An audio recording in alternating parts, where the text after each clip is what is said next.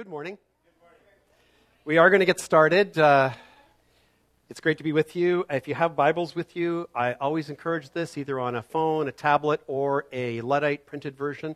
Please open it to 1 Peter chapter 3. We are continuing today in our going back into our series in 1 Peter that we've been in. We started it, I believe, back. When did we start this? October? And yeah, October, I think, and then uh, went into November and then broke for our Advent series at Christmas. Uh, so far, we've learned a lot, I believe, about Peter's heart for the people in Asia Minor, in the churches in that day. That has been the purpose behind his writing. He had, as an apostle, as a pastor, an incredible heart for the people there because he knew from reports and having been there that they were suffering persecution. We've learned also in the first two chapters that they're suffering persecution, having to come to faith in Jesus in a community, in a place that is mostly, for the, for the most part, a, a pagan, Gentile, Greco Roman culture. And many of them in the church have come out of that culture. So this is not Jewish people like in Jerusalem coming to faith mostly. It's mostly Greco Romans who are coming to faith. And their suffering is not because, listen, it's not because they're, they're, they're being rebellious and going, hey, we're in Jesus, we're free, we've got all these things. In other words, creating anarchy. Quite the opposite. Their, their suffering and persecution has been a result of the fact that they are obedient to the Word of God. The, the culture that they lived in believed in a pantheon of gods, multiple gods. And, and it was cool. The Romans were happy with that. It's like, listen, we have a million gods. If you want to worship all these gods, great. You want to add Jesus to your tool belt, awesome. However, you start to preach and teach and say that Jesus is the only way, that he is the only God, that's a problem. That in itself was a problem.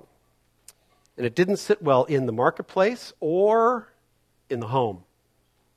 So there are many other social codes that are expected to be followed in that culture. Many other. Just like the social codes in our culture today, there are many that people are expected to follow.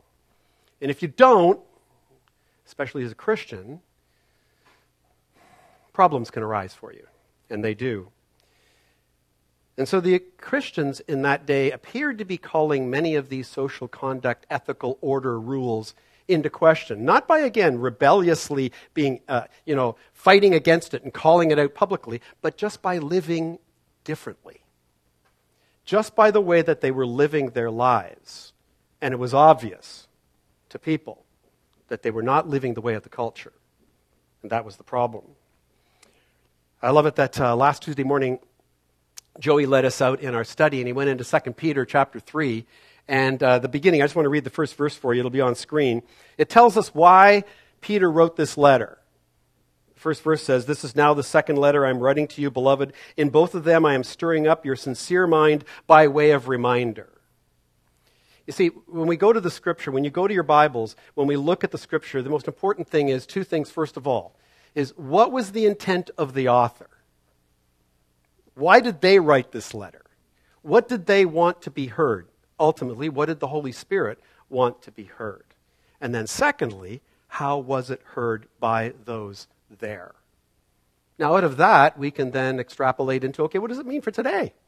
But we have to be careful because you have to go there first. And so, when you study Scripture and you look around, you're going to find out the Scripture actually will show you.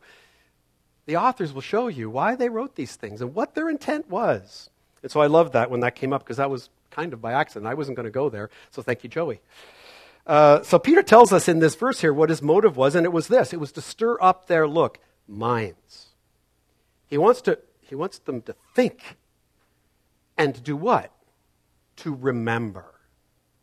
Which is exactly what he's been doing in 1 Peter in the first two chapters, is reminding them of the foundational truths of the orthodoxy of their faith who God is, what He has done, especially in Christ Jesus. And so in our study, we've learned that these foundational truths of our faith or are orthodoxy. It's only when we know, listen, and we remember these truths that we are then prepared for that other fancy word, orthopraxy, which means the living out of our faith. So, so to go and, and, and do good without knowing why and really the how behind it is a problem. That's the how then we should live. So Peter began with a reminder, uh, a little bit of a backup or recap for us of the foundational truths of our faith, and then applied those truths in some very practical ways in chapter 2. And we saw that in the last few messages we were in. First, by pointing out how Christians should relate to governing authorities. Was that not fun?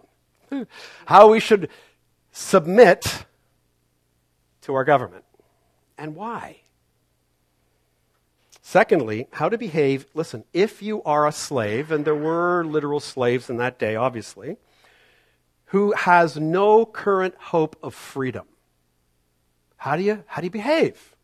Rebel? Claim your freedom in Christ? Not according to Peter.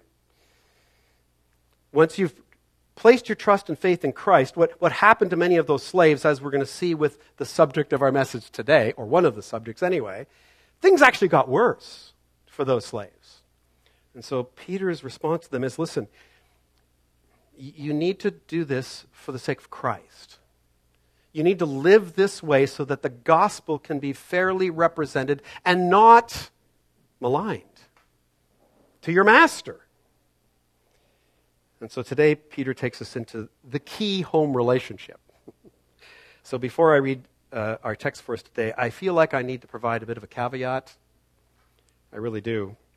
And it's intended to help us all hear the words of Peter and the Holy Spirit as they are intended to be heard. Not just in that day, but today.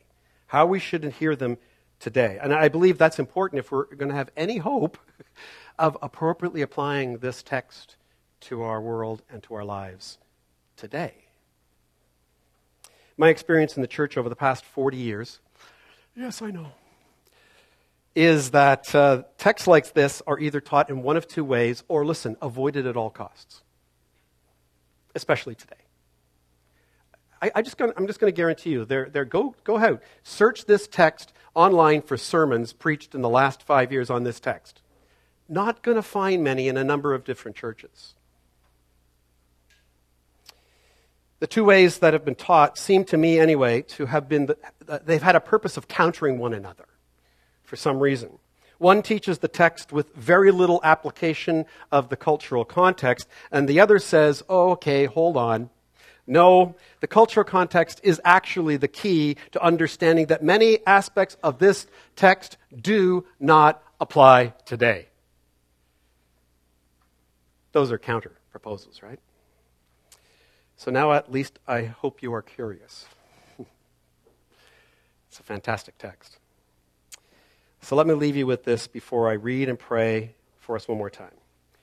First of all, in your own hearts or anyone who was watching online, and I'm not thinking of anybody, just, just think about this. Watch first for the tendency that some of us may have to be triggered. It's actually a word that's being used a lot in the last 5, 10, 15 years about orthodoxy.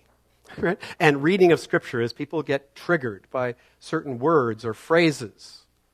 And so watch for that and the implications of those words. And then let's pray that the Holy Spirit, not Glenn, not yourself, but the Holy Spirit will show us the beauty of what this text is actually trying to communicate to them and to us today. So I'm going to read the text and we'll pray one more time. 1 Peter chapter 3 verse 1. Likewise, wives, be subject to your own husbands, so that even if some do not obey the word, they may be won without a word by the conduct of their wives. When they see your respectful and pure conduct, do not let your adorning be external, the braiding of hair and the putting on of gold jewelry, or the clothing you wear, but let your adorning be the hidden person of the heart, with the imperishable beauty of a gentle and quiet spirit, which in God's sight is very precious. For this is how the holy women who hoped in God used to, used to adorn themselves, by submitting to their own husbands, as Sarah obeyed Abraham, calling him Lord. And you are her children, if you do good and do not fear anything that is frightening. Likewise, husbands Live with your wives in an understanding way, showing honor to the woman as the weaker vessel, since they are heirs with you of the grace of life, so that your prayers may not be hindered. Let's pray. Gracious Heavenly Father, Lord Jesus, Holy Spirit, thank you. Uh, thank you for so many things. Lord, I thank you for a new year. I thank you for just a, a, a new opportunity to uh, envision what you have for us in this years ahead as men and women, uh, as families, as husbands, wives, as a church. So thank you for another opportunity to, to dream forward, to think about how we can make you known in Squamish, how we can grow deeper in our own personal walk with you, Lord Jesus. So, Holy Spirit, I, I just want to ask you today um, you, you, know how I feel about this, and um, you know how much I'm, I'm, relying on your ability to communicate this and, and directly to our hearts in the way that you intend. So I pray for your help this morning. I pray you would give me boldness and courage, and all of us who are listening as well. And I pray these things in your worthy name, Jesus. Amen. So, my, my first question for you after hearing this text is uh, what is the primary subject, do you think? Now, I think some of you ladies in the room would be saying, well, hold on. Six verses about wives, one about men, so I guess I know what this is about. Well, actually, the main subject is marriage. That's the primary subject of this text. And it is for, I, I, want to suggest to you, a very, very important reason. This is the last of Peter's exhortations in his letter on how then we should live in this letter. I mean, he's going to build on some of these things later, but this is the last exhortation related to especially house codes that he's going to make. He started in the world, as we've already mentioned, of governing authorities, the civic life and realm, and then moved into the home via the servant relationship and the master relationship because it existed in that day in a dramatic way and in large numbers. And now to marriage. Why? Because marriage is the foundation of all life. And that's why Peter and Jesus, the Gospels and all of Scriptures, establishes that fact.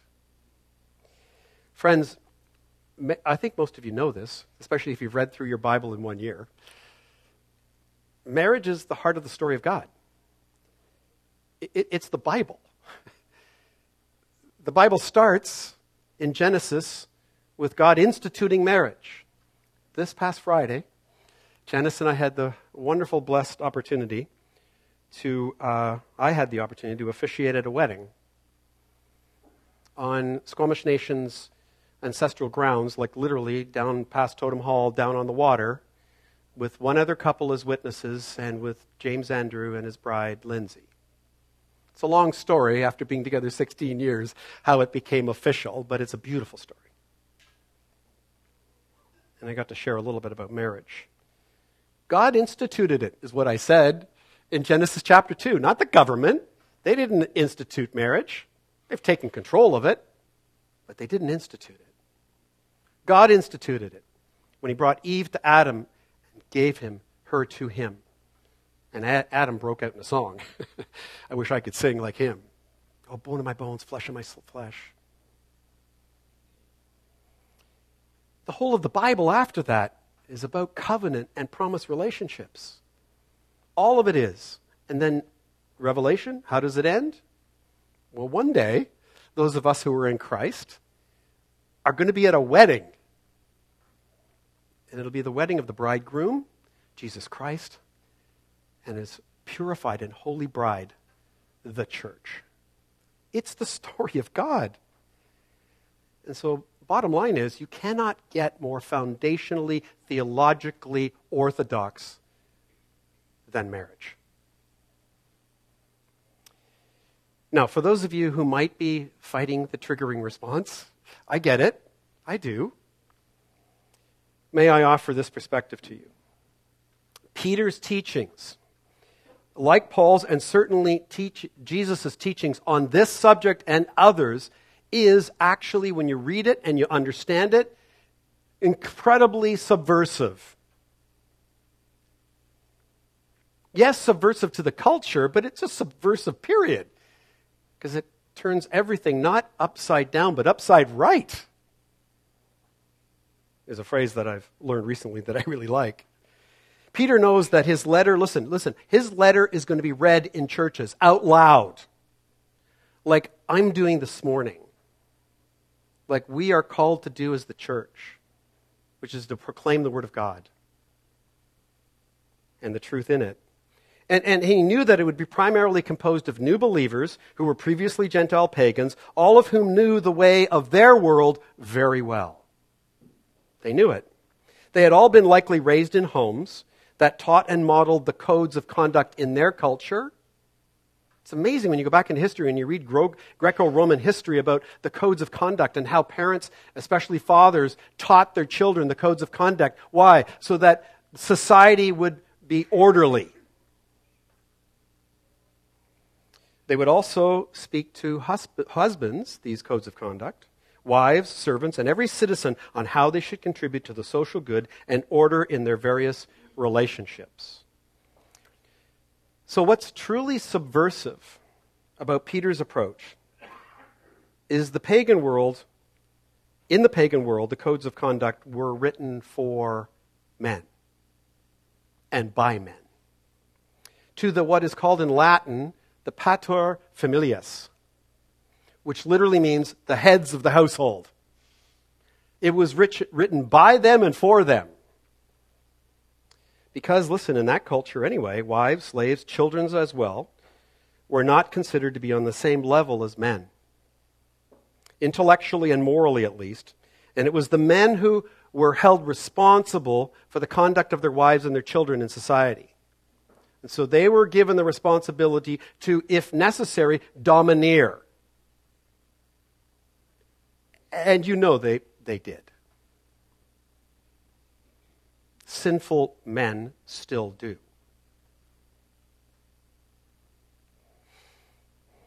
So this was really subversive what's happening here. It was supposed to be. So Peter's letter would have been a shocker to say the least. He opens this, he starts getting into this. People are listening to it. They've come out of this culture. They've been taught one way of doing things, and all of a sudden they're hearing something different. Sometimes when they're hearing these things, they're going right on. That's awesome. Other times they're going, hold on. That's going to make our lives really difficult.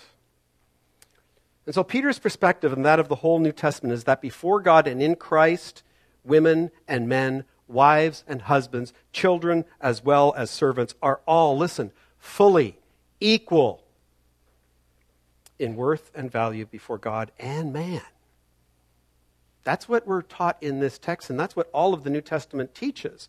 That was and is subversive. And by the way, when this letter was read in the churches, you can be assured that people come out and say, Peter wrote this letter and it said this, and the word would spread. What would come as a result of that? Persecution. Persecution. And that is just one reason, by the way, why Peter begins with wives. So let me put the first two verses up on screen for you, and let's have a look at what I believe Peter meant to say and how it was received in that day. Verse 1 says, Likewise, wives, be subject to your own husbands, so that even if some do not obey the word, they may be won without a word by the conduct of their wives, when they see your respectful and your pure conduct. So, again, going back to the whole text, verse 1 and 7 begin with the same word. Likewise. Likewise. And so, what, what Peter's doing, and if you'll remember, he's, he's actually going back into chapter 2, and he's essentially saying to them that this is the same encouragement that I want to give to you, that I gave to you, all of you, when it comes to your submission to governing authorities, and also you slaves that are present here this morning hearing my reading of my letter, and how you should submit to your masters. Likewise, wives, and later we'll get to it, husbands Likewise is an important word here. And so, again, he's wanting to say this here's how I encourage you to behave when you find yourself with an earthly master who's not a believer, and now that you are, you find yourself being treated worse than that before, and it's been because of your faith and your obedience. Wives, likewise. Let's start there. So, the, the subversion is throughout, isn't it? It really is. Peter's teaching is truly radical in the, in the sense that he suggests that a submissive Christian, listen, to governing authorities as well as submissive slaves to their masters, and now wives to their husbands, are those who are introducing a brand new paradigm called the kingdom of God. So, all Christians, slaves and wives, he begins with the wives, are being commissioned to live this out and introduce the kingdom of God in this way as they faithfully suffer for Christ's sake, despite the oppression and the persecution. So please see this. You and I live here today. You and I live today in the culture and the world we live in today not because this world is evolving and humanity is enlightened and becoming you know all the better read the stats you and i live in light of these things and, and have marriages today or the potential for marriages today and the freedom that we have today and there's no more slavery and all these things why because of the faithful submission of everyone in those days in the churches, the slaves, and the wives. That's why they contributed to the change of the culture, certainly of the kingdom of God. The city set on a hill. And so it's a beautiful picture for us to see. Incredibly subversive, wouldn't you admit? It's, it's a sneaky approach, but it works. So, obviously, the second word uh, of our text today is the word wives, and so let's pause on that one for a moment. At this point, I, would like to ask you to do something. I've asked this in the past. I know it's kind of airy fairy of me, but I'm going to ask you to do this. I'd ask, I'd ask you to teleport yourself with me back in time, 2,000 years, into one of the churches, whether it's in Ephesus, Laodicea, uh, Pergamum, wherever it might be in Asia Minor, into one of those little churches, right, on a Sunday morning the, the letter has arrived. The announcement's gone out. You got to come to church this Sunday. We got a new letter from Peter, right? We got a letter from him. You know, the guy who came here and planted the church, one of the apostles. So you know the letter's coming with authority and that, but you also know his heart. You've met the guy. You've heard about him. You know, denied Jesus three times and got restored and preached a great sermon and the church began. We're going to read his letter. And so we're there, right? Yeah, we're there. There are men, women, children, slaves, wives, and husbands present. And as they begin to read the letter, imagine, they're all listening intently, and they're all hoping, hoping for some encouragement on how to live faithfully in these days.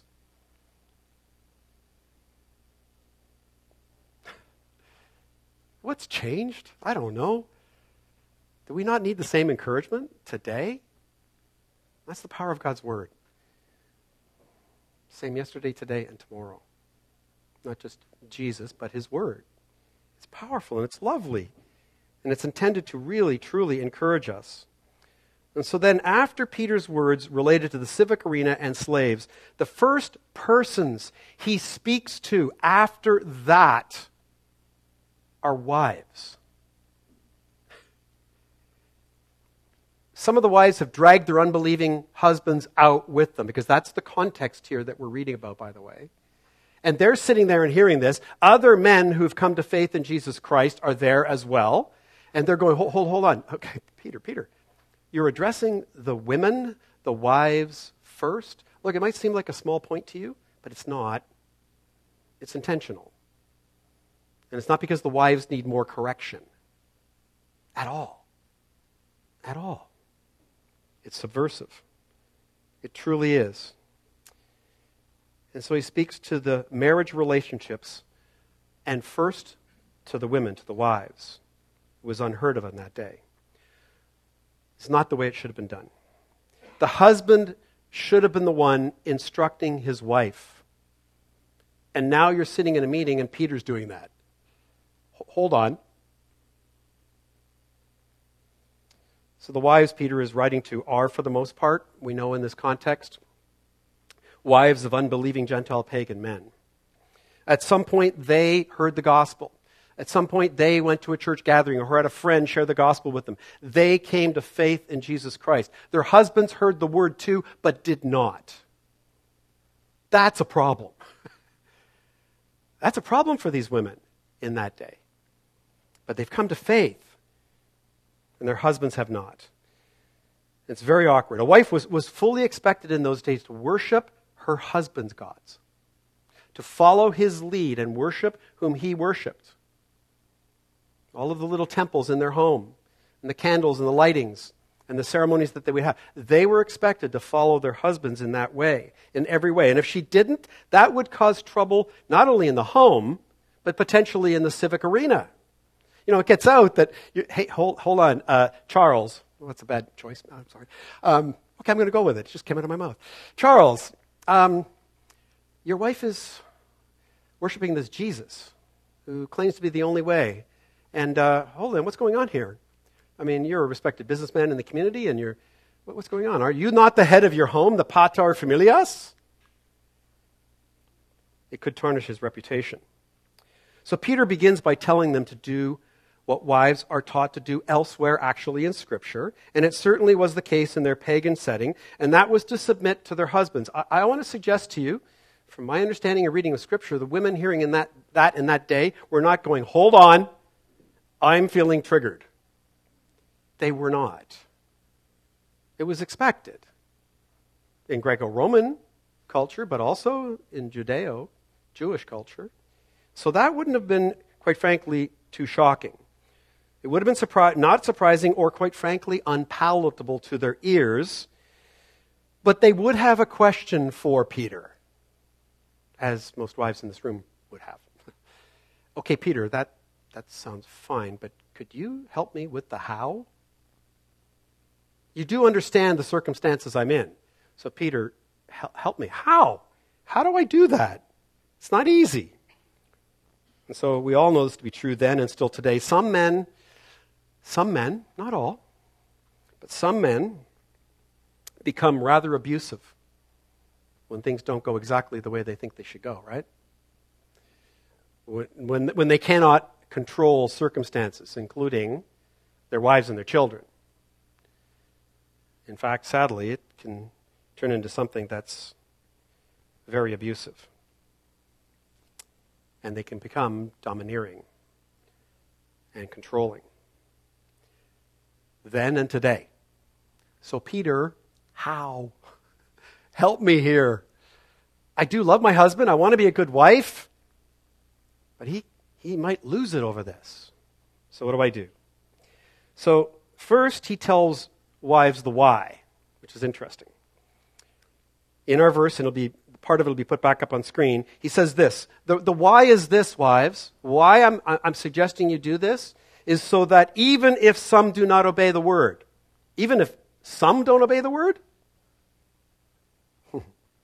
they may be won by you without a word by the conduct of their wives when they see your respectful and pure conduct. So, so why?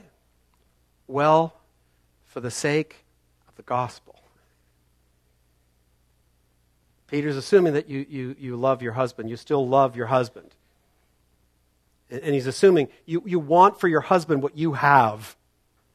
Not just because you want him to, to treat you better, to give you more things, but because you want him to be free in Christ. And yes, it's probably going to make, hopefully, the marriage that much better. And secondly, of course, for their salvation. For their salvation. They too may have eternal life in Christ Jesus, like you know you're now going to have. So that's the purpose that they be won to Christ as you have been. And then he adds some of the hows. And, and first, he does it this way by, by, by the way that you look, love and respect your husband. to have and to hold from this day forward, to love and to, to cherish, right? The vows. Remember those? Hello? Anybody remember those vows? And look, not by, listen, not by your preaching at him, not by your harping at him, not by you constantly letting him know how he's like just not, he's missing the mark, failing, and, and going to your girlfriends and saying, gosh, this guy. You know, I've been really patient. It's been like two or three years now, and he still won't follow Jesus. It's not by that at all. It's by something else. But it begins with your way of conduct and how you conduct yourself. Now, I want you to imagine again. Imagine men, wives too, husbands back in that day. Just imagine, and today. You've had a few challenges leading your wife according to the Greco Roman codes of ethics, right? You've, you've, had challenges. You know, you've had fights and arguments. You've almost lost your temper with her, right? And, and, and now, all of a sudden, she's following this Jesus guy, and she's loving you and respecting you like she didn't before. What has happened? And, and on top of that, she has a countenance. There, there's something about her. It's, it's almost like she's pure compared to the way she used to be before. And before she would laugh at your crude jokes, before she would have a third and fourth drink with you. But now it's like, what's come over her? Well, she's displaying the fruits of the Spirit, which are love, joy, peace, patience, kindness, goodness, faithfulness, gentleness, and self control. Conduct that every man knows is good, but that we can't live up to for some reason. That's the why and how, and there is more. But let me just, an aside to that, which I think is important. I wanted to add it and put it in my notes, but just to add is look, th- this is true in marriage relationships where the wife is full on loving Jesus and the husband is a Christian, apparently, but not walking the walk. Not in his scripture, not in the Bible, not leading the children, and not leading you in the home, in the scripture and in life. I want to suggest to you today the same principles apply here. We'll get to the husband's flip on that in a minute, maybe a few. So there's more, though, for the wives on how your conduct will encourage your husband. Verse 3. He says, Do not let your adorning be external, the braiding of hair and the putting on of gold jewelry, or the clothing you wear. Full stop here. Okay. Okay. I don't know about you, but I've heard sermons, quite frankly, a few too many, where the preacher will go off on speaking about the way women, especially teens in our culture today, dress. Oh, I don't want to. I don't want to mention one particular article of clothing. Okay, I will. Lululemons. Okay, but I mean, preachers will go off on this, and they will basically say in their sermons that listen, fathers, mothers too, your responsibility is to make sure that all of your daughters wear dresses that go all the way down to their ankles. And by the way, no makeup until they're at least what, 37? Okay, 21. I've heard, I've heard that applied. I have. I really have. I mistakenly might have done that in the past myself. Not at the rock, but way back in the past. Or at least thought that. Listen, it's a good subject to get into some point, but that's not what Peter's getting at here. Now, there is an aside that some commentators will tell you about this that's potentially true, but there's a point, and it comes in the next verse, which is really his point. But it is this he's maybe suggesting to some of the women in the churches in Asia Minor in that time. By the way, when you do leave your husband on Sunday morning, the first day of the week, to go to the gathering of the church, listen, don't, don't dress up to the nines. Don't put on the makeup and the gold and, and the most fancy clothing. Why? Because a woman going into the marketplace in that day dressed like that without her husband brings shame on the husband, calls into question certain things. So maybe he was saying that. We don't know. That's a possibility. But the real question, or the real answer to that, is this it's verse 4. But let your adorning be the hidden person of the heart with the imperishable beauty of a gentle and quiet spirit, which in God's sight is precious. That's the second time in Peter's letter that's been used in God's sight, it's precious. Remember that earlier related to slaves? It's the idea is God is not looking down at us waiting for us to mess up so he can go whack. No. God is looking down at us and going, that's my daughter right there. She endured poor treatment from her husband, from other people, and yet she displayed that kind of heart, that kind of beauty. So, Peter's main encouragement is to let the sanctifying work that the Holy Spirit is doing in your heart be what's on display in your marriage and in your life. Let that be on display. I get it. That's a challenge. Gentlemen, are you listening? Have you been listening to this? There's going to be a test. Gentlemen, married and otherwise, when we get to the end here in the conclusion. So, this again is why. Well, why? Because it's good for you in your walk, women and wives, your walk in faith, but also for the sake of your husband, that they may want to follow after what you're following after, which is Jesus Christ.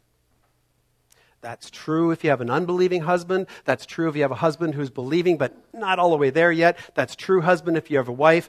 Rules are reversed. Same thing. It's just true. He goes on then to say in verses 5 and 6 For this is how the holy women who hoped in God used to adorn themselves by submitting to their own husbands, as Sarah obeyed Abraham, calling him Lord. And you, ladies, hearing this letter, are her children if you do good and do not fear anything that is frightening. Being submissive to a, a man can be frightening. He's just being really honest. So finally, wise, Peter gives the women of Asia Minor an example of a woman whom they might model their lives after. Women in the Greco Roman culture were no different than women today. They had their Instagram stars. they had their models that they would follow for fashion and for whatever it is in life. They had them, they had their idols. And what Peter is doing here, in part, is saying, I want to give you a different one. But it's interesting that he picks Sarah, isn't it? The wife of the original patriarch?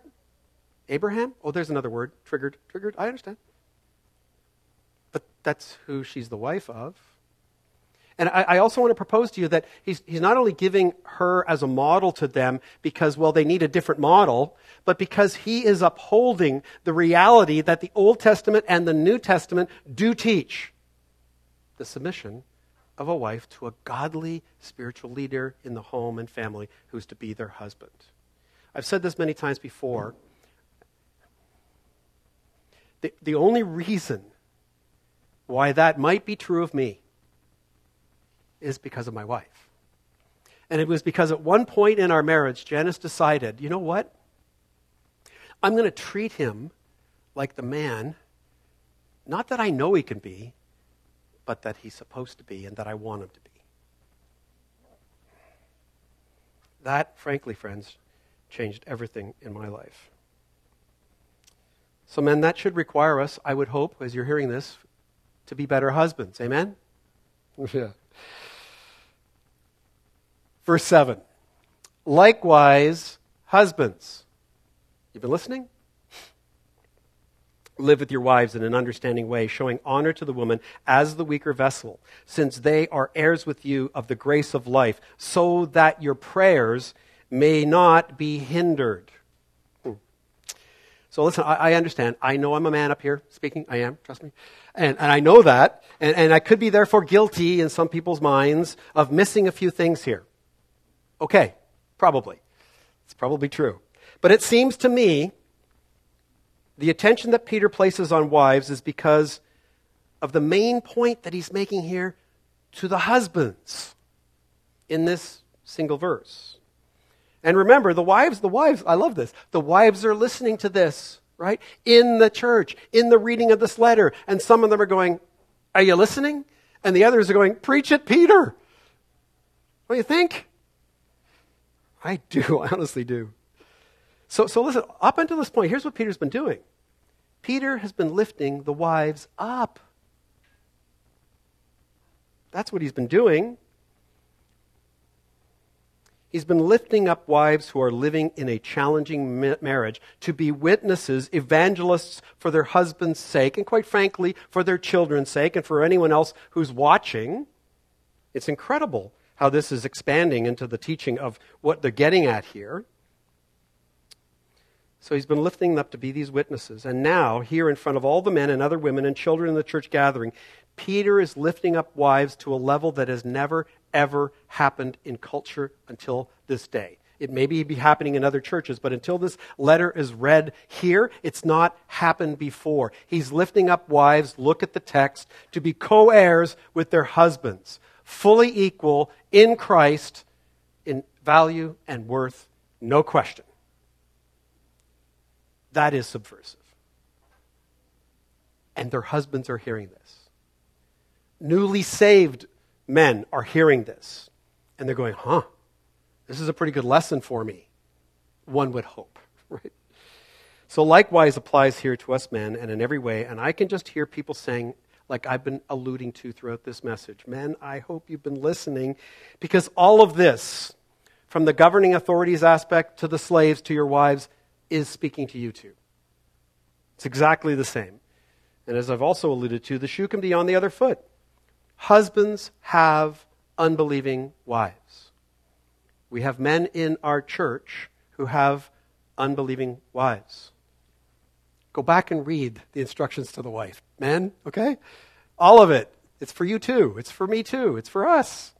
It's exactly the same. Same principles apply. Finally, husbands, the key for us here is twofold. First, live with your wives in an understanding way. Oh my goodness, right?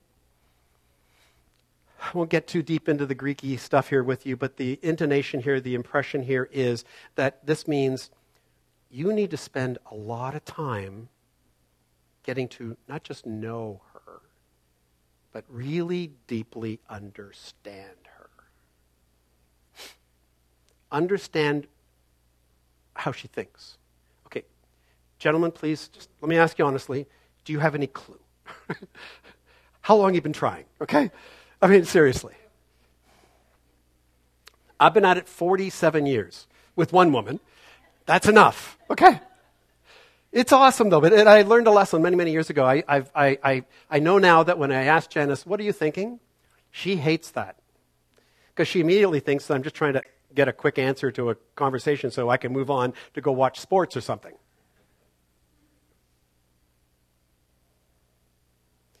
It requires a lot of men. But, ladies, I just want to encourage you also help us. help us to do that. Help us to understand. Help us to learn to think about how you feel. Really express that to us. And I asked this to Janice the other night when I was going over my notes with her. And I said, Remember when I used to ask you, What are you thinking? And she goes, Yes. Thankfully, you don't do that anymore. And I said, Well, you know, whatever. She goes, Well, here, honey, listen, the bottom line is, I don't know how to tell you sometimes how I'm thinking or how I feel. I need time. To which I'm like, Oh, gosh, here we go again. But it is awesome. It's, it's what deepens a relationship, a marriage relationship. It's spending the time. It makes it really rich. Secondly, the words here, weaker vessel, are important because they are, in most, most cases, if not all cases, absolutely true. Vessel here refers to her physical body. Men are in most cases, physically stronger than women. Paul, Peter, pardon me, is speaking into a culture where abuse of women was somewhat rampant. Again, I'm not going to talk to you about statistics today, but friends, people need to hear the gospel. Christian men need to hear the gospel. He's speaking into that. And he's saying, men, you, you have to control yourself. You have to control your anger. You don't have to control your wife, you have to control yourself. Abuse physically is to be intolerant. It's not tolerated. It isn't to be among us. And frankly, here's the thing I, I, I'm, I haven't done a survey of women lately on this subject, but I, I, I'm going to propose to you, not bet, but propose to you, that most women would say, you know what? Yes, we want men more than to provide for us, to protect us. Not just us in our marriages, but women in the culture, in the world. Men to be leading that out. I think that's also what Peter is getting at. So it's a beautiful picture here that we're seeing. Husbands, our wives, and all women do want us to know they want us to protect them To provide, yes, but mostly to protect. So, in conclusion, let me review. If, if women, if wives heed Peter's teaching, we're going to see a wife who adorns herself with a quiet, gentle spirit full of purity and respect. She will become a godly woman inside and out, and she's committed to living this way for her husband and her family. Here we will have a man, a husband, who has decided to spend as much time as possible, if not more, truly understanding this mysterious, sometimes unknowable, but truly amazing woman that God has brought into his life more deeply and more than any other one of his loves in his life. I'm speaking sports, entertainment, whatever it might be. Every day, he purposes to know her better by understanding her more deeply. He is also a man who knows how women are treated in this world. He knows that he, as a man, is responsible. He is also being called responsible to not only protect his wife, but again, as I'll state, all women in our world culture. So, together as wives and husbands, we know this. Our marriages aren't really about us, are they?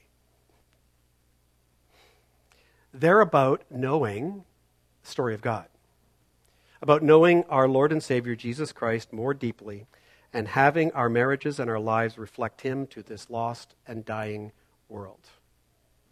The institution of marriage is precious. Let's proclaim that. Pray with me, would you?